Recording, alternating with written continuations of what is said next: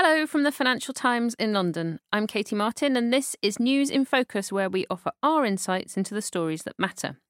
Russia's President Vladimir Putin has been in power for two decades, and now it looks as though he intends to stay indefinitely.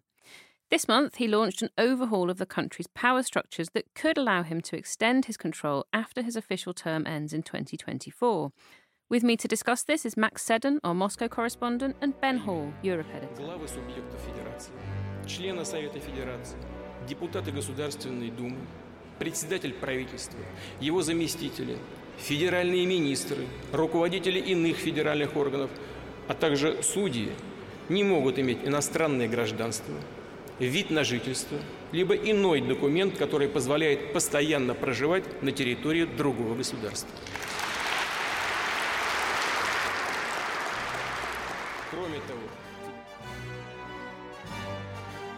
Max, that was a clip from Mr. Putin's State of the Nation speech this month when he announced a constitutional shake-up billed as a modernising move to decentralise power. Does it actually do this, and what are the main changes affecting Parliament, the Presidency, and the State Council of Regional Governors? Well, as ever in Russia, there's a difference between what these changes do on paper and what they really mean. The changes slightly weaken the presidency in favor of Parliament and the Prime Minister on the one hand, and this advisory body, the State Council, on the other. So Parliament gets more power over the cabinet, judges, and security services. Future presidents will be limited to two total terms in office, so they can't step aside and come back like Putin did from 2008 to 2012. And the state council, which is made up mostly of governors and doesn't really have more than ceremonial functions, will have new powers over the entire Russian government apparatus. So, what will this State Council do exactly? How much power will it have compared to the current setup with the Presidency and the Parliament?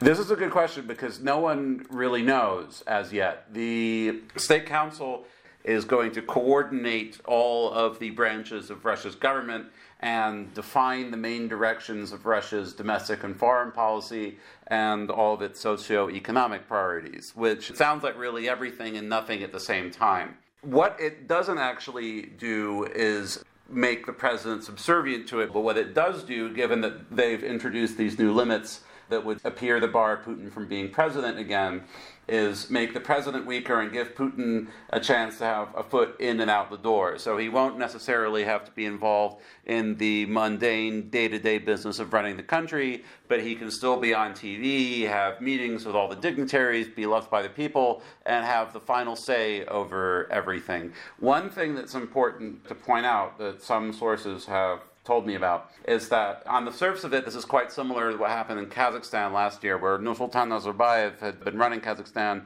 for 30 years, since before even the Soviet Union collapsed. And he stepped aside uh, to take up this new title that's uh, very amorphous. He's called Father of the Nation. It's not really clear what his responsibilities are. And obviously, in fact, he's still clearly in charge of anything. Putin is much more legalistic than that. People I've spoken to say that it's very important for Putin to have a legal mechanism through which he can continue to hold power. So that's what it appears this is intended to do. So, this combination of legal mechanisms and this sort of father of the nation idea, is that at the heart of this notion that it is a bid by Mr. Putin to hold on to power after 2024?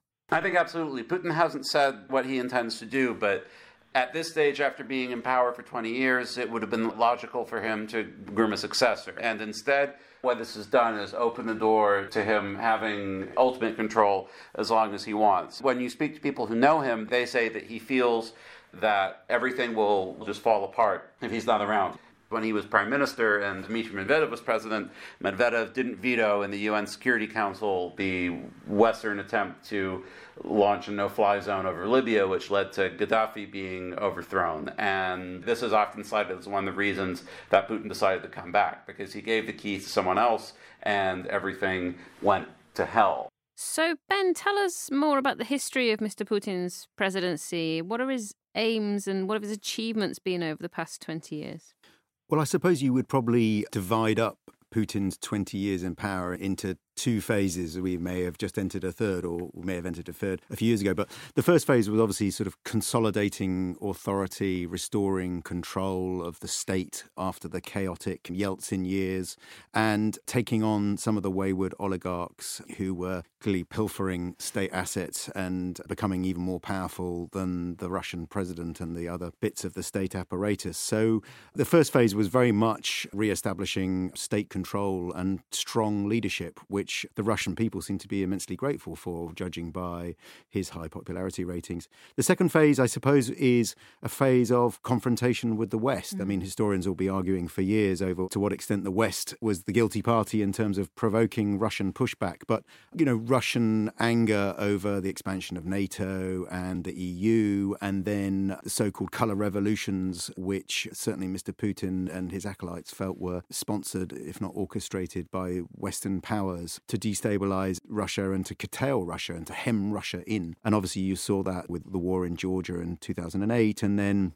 the annexation of Crimea in 2014 and the war in eastern Ukraine. And as Max mentioned, the war in Libya and arguably the war in Iraq as well were also seen as examples of Western powers not abiding by international law and using might for their own naked self interest. And if they can do it, then Russia can do it as well to follow its interest. And obviously, now we've entered a sort of slightly different phase where we're trying to figure out whether Putin's new push, I suppose, push since 2016 of exploiting hesitations, weaknesses in Western democracies and power with the interference in the US election in 2016, support for far right movements in Europe, destabilization in the Balkans, and of course, most significantly, its role in the Middle East, propping up Bashar al Assad in Syria and essentially displacing the US as the kind of prime actor there. Whether this is a sort of new phase of the expansion of Russian influence or just the end of the second phase. As you say, he's extremely popular, although there are cracks in that. He's popular at home, but does he need new power structures to maintain his grip now? I suspect he does because he realizes that although he was well respected by the Russian people for the improvements in their daily lives for a long time, steady improvement in the economy in the first phase that I mentioned, and in improvements in sort of Russian quality of life. You know, life expectancy has gone up very sharply.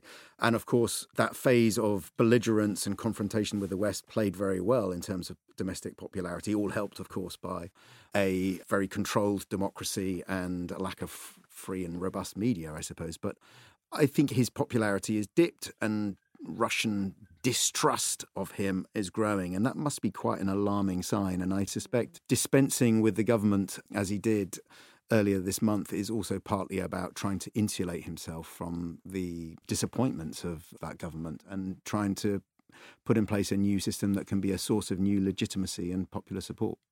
So, Max, the announcements from Mr. Putin are not the only big shake-up we've seen in the past few days and weeks. Also, Dmitry Medvedev, his longtime political ally, stepped down as prime minister. How do you interpret that? What does it mean? Well, this actually feeds into a lot of Ben was just saying about why he needs these structures of power. Because if you think about it, Putin has faced this before, back in 2008, when he was not allowed to serve a third consecutive term. And so Medvedev was made the president, and Putin moved to the prime minister's office. This draws the line under Medvedev's career because it shows you can't have someone who is equal to Putin while there is Putin. Medvedev is exceptionally loyal to Putin. He's been with him for 30 years. But the very fact of not just stepping aside for Putin back in 2011, 2012, but then also becoming prime minister in charge of the economy and being the target for all of the growing popular anger about how, for the last half decade, real incomes have declined it constantly weakens his position. And Medvedev gradually became this figure of fun almost. He was involved in this enormous corruption scandal when Alexei Navalny, who is the biggest opposition leader, he released this video that has more than 30 million views on YouTube now, exposing Medvedev's lavish lifestyle. It sparked protests in more than 100 cities across Russia, which has never happened before. And it was clear that Putin couldn't just step down again to maybe even become prime minister without changing the system in 2024 and make Medvedev the president with the same power as Putin because people weren't just going to take him seriously enough. So, what this does is it really draws the line, along with the changes that were made to the president's powers, that there will never be another Putin. Putin will go down as this unique figure in Russian history. If you speak to people who know him, they will all tell you that Putin is constantly obsessed with his legacy and what his role will be as this transformative figure in Russian history. I almost hate to use the phrase, but this sounds something like a cult of personality. Absolutely. There is a cult of personality of Putin. In several places in Russia, when he was making the speech announcing the changes, he was projected onto the facades of enormous skyscrapers. It looked like the ads in Blade Runner. And one reason I think why they've decided to do this is, as Ben mentioned, his approval ratings, they might be the envy of every Western politician. I'm sure Boris Johnson would kill to have them, but they have still been hovering over historic lows because ordinary Russians are struggling economically. And Medvedev had become a target for this because Putin's popularity generally for what he's done for Russia over the last 20 years, both domestically and globally, has insulated him to a certain extent from that. One other thing I would say is uh, don't necessarily count Medvedev out. This isn't necessarily the end of his career because he was moved to become deputy head of the Security Council, which is a new position reporting directly to Putin. And when Putin announced this, he said, and I'll paraphrase, there's the prime minister's job, which is looking after the economy and social welfare and all these things that it's an open secret that Putin is completely bored with at this point of having done it for 20 years. And Dmitry Anatolyevich has done a great job there, but let's not forget that he was the president. He knows about security, and that's president stuff. And so now he's going to do this important job running all the security work on the Security Council. So it's certainly not a promotion, but it's not necessarily a demotion either. And his loyalty to Putin means that you certainly can't count out him playing an important role in years to come.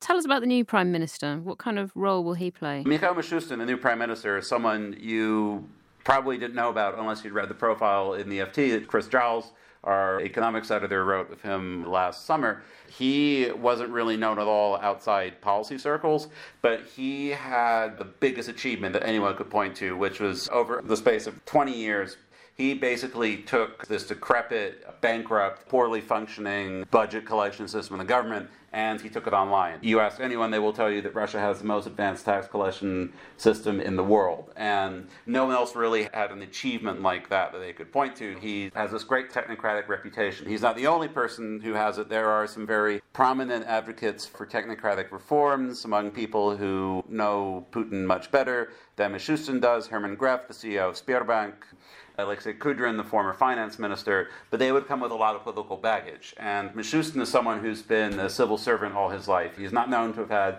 any political ambitions. What he is able to do is be friends with everyone because when you're the tax minister, you not only have to take on a lot of vested interests, but you also have to build a lot of relationships with a lot of different people. So he was someone who could, on the one hand, get along very well with people who are in Putin's inner circle. He plays hockey with them and with Putin himself, and at the same time, have really good relationships with the IRS in America. In the Russian bureaucracy, finding someone like that is quite rare. He has a pretty difficult job because his main task is going to be implementing this enormous half trillion dollar spending program called the National Projects, which two years ago Putin announced when he was reelected as a flagship achievement of this six year term. And they really haven't gone anywhere. There's been constant squabbling about how they're going to fund it, what role Russia's corporate sector is going to play. And all the while, ordinary Russians have continued to hurt. This negatively impacts uh, Putin's approval ratings. So that is going to be the order of the day. Right. So is this where this kind of high politics meets real life? Is this the bit that will hopefully raise living standards? Well, Russia has the money to raise living standards. They have one of the largest current account surpluses and foreign exchange reserves in the world. The economy may have not been doing very well, but it's been managed by a highly competent team of professionals, and they've created this enormous nest egg, most of which is stored in something called the National Welfare Fund, which is from excess oil and gas revenue. And this has essentially been stashed away for a rainy day. In case anything happens on the geopolitical front that could impact Russia badly, as happened during the Ukraine crisis in 2014. You have to guard not just against what other people might do to you, but the consequences of Russia starting the war in Ukraine and invading Crimea. How much of this is going to trickle down is a different question. There is a lot of talk at the moment about spending some of this money domestically, and separately, Putin also announced more social spending that is aimed at teachers and boosting the birth rate. But it's a question of whether this is really going to make that much of a difference because there aren't any measures that are going to tackle inequality. Russia is one of the most unequal countries in the world. Credit Suisse, in its global inequality report, actually said that there has to be a separate category for Russia because it's so unequal. And one thing that Mishustin has already said that he isn't going to do is change the 13% flat tax rate in Russia because this is something that was considered one of the great achievements when Russia started reforming its tax collection because 13% might not seem very much to you and me, but when you're starting from zero, which was the average tax payment rate before they started doing this, it's an enormous achievement. They didn't really have any proper tax revenue at all. So, Ben, what's your take on how the economy's been performing? Well, we've got to remember that Russia's economy is about the size of Spain's, and it's hugely dependent on natural resources, particularly oil and gas, at a time when the world is beginning to wean itself off oil. Gas will take a bit longer, but it will eventually come. It desperately needs to diversify and set up a proper market economy with proper service sectors and with wealth spread well beyond Moscow. And it's got huge, huge challenges which Mr. Putin, certainly in the latter phase, has shown very little interest in really getting to grips with.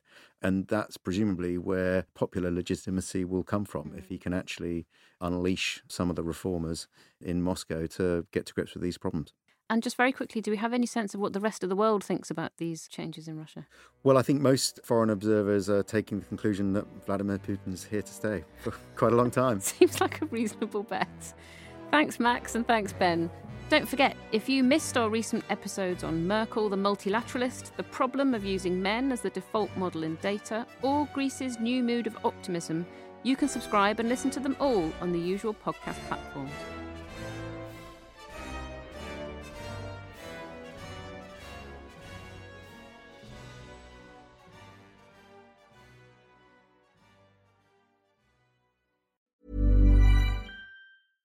Support for this podcast and the following message come from Corient. Corient provides wealth management services centered around you. As one of the largest integrated fee only registered investment advisors in the U.S., Corient has experienced teams who can craft custom solutions designed to help you reach your financial goals, no matter how complex.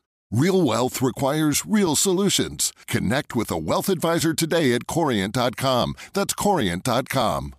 Support comes from ServiceNow, the AI platform for business transformation. You've heard the hype around AI. The truth is, AI is only as powerful as the platform it's built into. ServiceNow is the platform that puts AI to work for people across your business, removing friction and frustration for your employees, supercharging productivity for your developers, providing intelligent tools for your service agents to make customers happier all built into a single platform you can use right now. That's why the world works with ServiceNow. Visit servicenow.com/ai for people to learn more.